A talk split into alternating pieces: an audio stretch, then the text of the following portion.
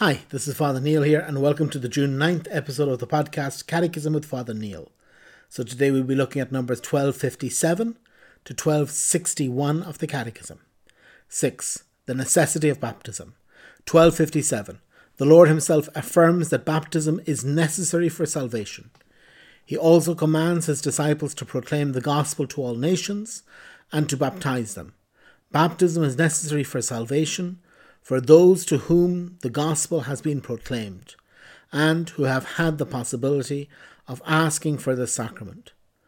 The Church does not know of any means other than baptism that assures entry into eternal beatitude. That is why she takes care not to neglect the mission she has received from the Lord to see that all who can be baptized are reborn of water and the Spirit. God has bound salvation to the sacrament of baptism, but he himself is not bound by his sacraments. 1258. The Church has always held the firm conviction that those who suffer death for the sake of the faith, without having received baptism, are baptized by their death, for and with Christ. The baptism of blood, like the desire for baptism, brings about the fruits of baptism without being a sacrament. 1259. For catechumens who die before their baptism, their explicit desire to receive it, together with repentance for their sins and charity, assures them the salvation that they were not able to receive through the sacrament. 1260.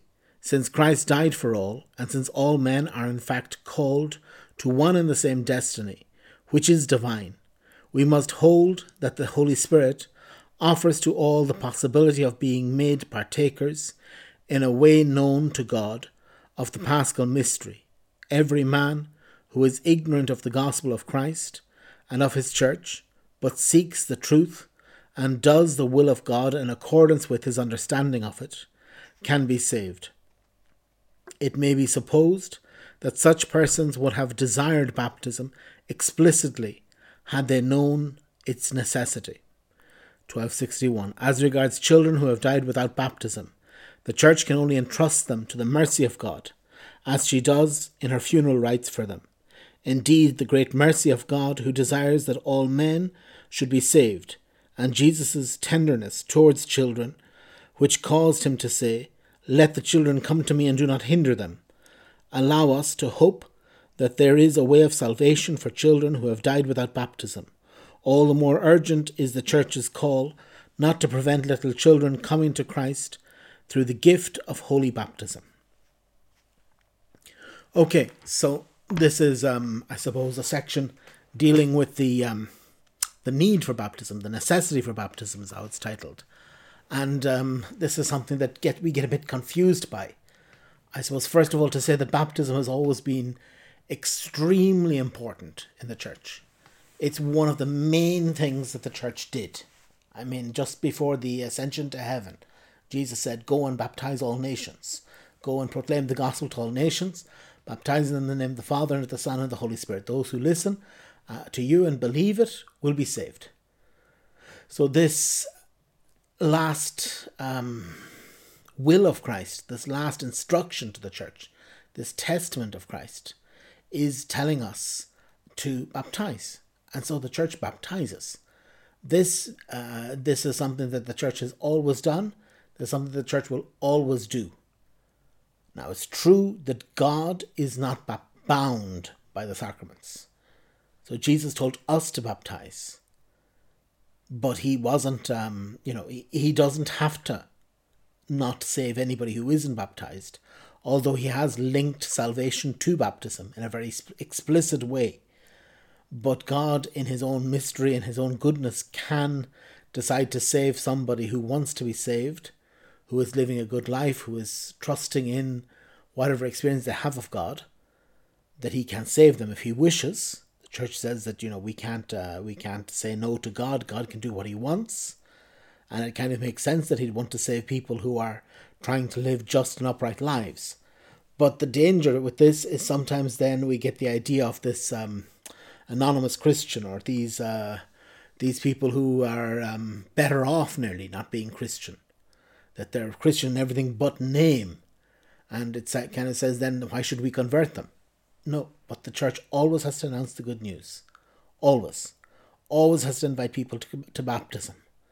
And in a sense, if there's any doubt, you baptize. If you're with a catechumen and you see, is that catechumen ready or not? If there's a doubt, you baptize. The same thing with, it says that if the parents aren't going to give any Christian formation to the child shouldn't be baptized. But if there's any hope at all that they'll give Christian formation, then you go ahead and you baptize. And this is how we, this is how the church works with this great stress on baptism, this great stress on helping people to be baptized, because it is very necessary. It's not an optional extra. It's not a photo shoot. It's not just something nice, but it's something that Christ told us that we need to do to be saved, that our eternal salvation comes through baptism, depends on baptism. And so this section is underlining this, as I say, not taking anything away from God's right and God's ability and God's power to save whoever he wants, but that as far as the church is concerned, the best way, the only way that we know for definite that we can get to heaven is through baptism. Then, of course, there are the cases of people who are on their way to Christianity, the catechumens, who are either martyred or just die another type of death before they have a chance to be baptized. And the church, for those who are martyred, the church says that they have like a baptism of blood, and then, which is like the baptism of desire that we talk about for those who wanted to be baptized but couldn't be baptized.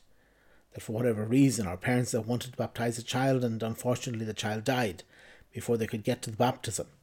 And so this is, but this is why in a sense it's important to baptize. Not to leave the child 6 months, a year, 2 years, or sometimes people have got the attitude, well, we let the child grow up and when the child is 18, they can decide themselves. No, we bring the children for baptism. We allow them to be baptized. We bring them, we initiate them into the faith. Then, of course, when they're adults, they have to decide to live it themselves. But the initiation is given to them in the Christian family, that this is one of the sources of life for the child. So the same way as you can't say, well, I let the child decide if he wants to study or not when he's 18, then you, the same thing with the Christian, the fostering the Christian faith in the child, that this is something that needs to be helped, needs to be developed. And the first step on this is baptism.